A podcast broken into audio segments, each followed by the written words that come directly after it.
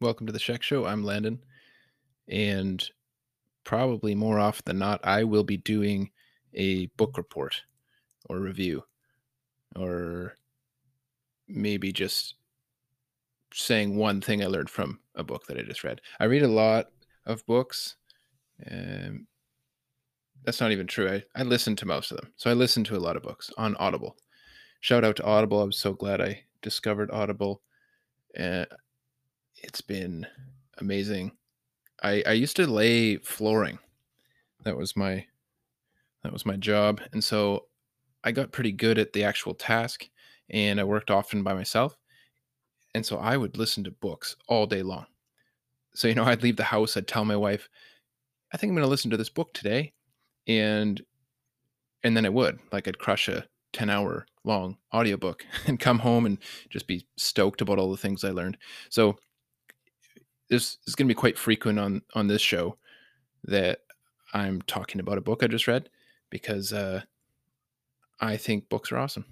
And anyways, the the latest book I read, uh, just finished it for the second, well, almost through the second go round, was Matthew McConaughey's new book. It's called Greenlights, and it's just a beautiful book. Uh, and he has, you know, he's a he's a wonderful man. Got a lot of respect for what he's accomplished, and and I also respect the way he tells his story. It's a I listen to it as I listen to most books, and he's got a great voice, and he he tells he reads the book himself, which I also appreciate when the author reads it.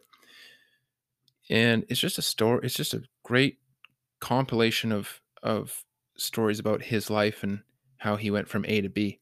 And I love I love listening to those uh, those kind of books. So I there was one line, I think it's his own, that jumped out of jumped out at me right right away. It's in the first couple chapters, and the line is, "If we lose the, if we lose the, um,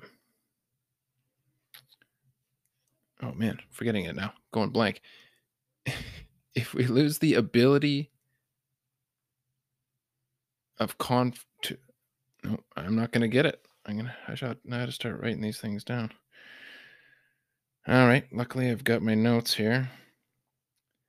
I do. Uh, I use Google Keep Notes, and so whenever I have a good idea that jumps into my jumps into my head, I can chuck it into. Uh, I can chuck it into Keep. Okay, so this line was uh, to lose the power of confrontation is to lose the power of unity. And I literally had to stop and, and drop that line into my notes. Uh, it's a beautiful, beautiful, and timely thought. To lose the power of confrontation is to lose the power of unity. It's a little counterintuitive when you when you first hear it. Um, I know I have a tendency to to not connect confrontation and unity. And yet as you know, we're kind of in a funny time right now. It's it's late. It's November or December of the year 2020 and most of us will know what happened in 2020. And I feel like part of it is is a lot of disunity. And I feel like a lot of it has to do with our inability to appropriately confront one another. And the lack of confrontation, or if we lose the power to do so, to confront one another, we lose the power of unity. And and this is so true. It's it's rearing its head all over the place right now. And I mean this lesson it applies everywhere. It applies in your work, in your in your church, in your school, in in your home. If I can't confront my wife on anything, then that means I'm not communicating. It means I'm not expressing how I feel or what I don't like that's going on. And therefore, if that doesn't get expressed, slowly that's going to chip away at the unity. So we have to be able to confront one another. We have to be able to do so in a disciplined and respectful manner, of course. But to lose that to lose that ability or to lose that power of confrontation, we're in trouble. So honestly, that that was honestly my the big takeaway from from Matthew's book. There's a bunch of great laughs in there. There's a pile of fantastic and ridiculous stories, uh, which I will spare you now, and I would just highly encourage everyone to to go and read it. Uh, he's he's got some kind of some poetry in there. He's got some.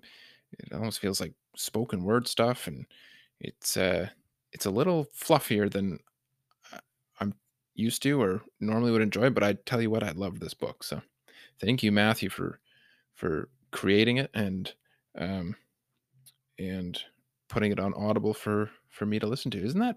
It's, sometimes that just blows my mind. You know, to be able to just put in my earbuds and I'm listening to the voice of someone who has lived a full life and is sharing it with the world. And that's awesome. It inspires me to well, to do this show. Stuff like that. So thank you, Matthew, for contributing to uh, giving me courage to to do something similar. Even though I'm pretty sure his stories are better, but yeah, I'm working on them. So go read Greenlights. Great book. It's on Audible. I'm sure you can buy a hard copy too if you want. But Matthew reading it, ugh, it's beautiful. I would, I'd take that route if you can. All I have today. Thank you for listening to the Sheck Show.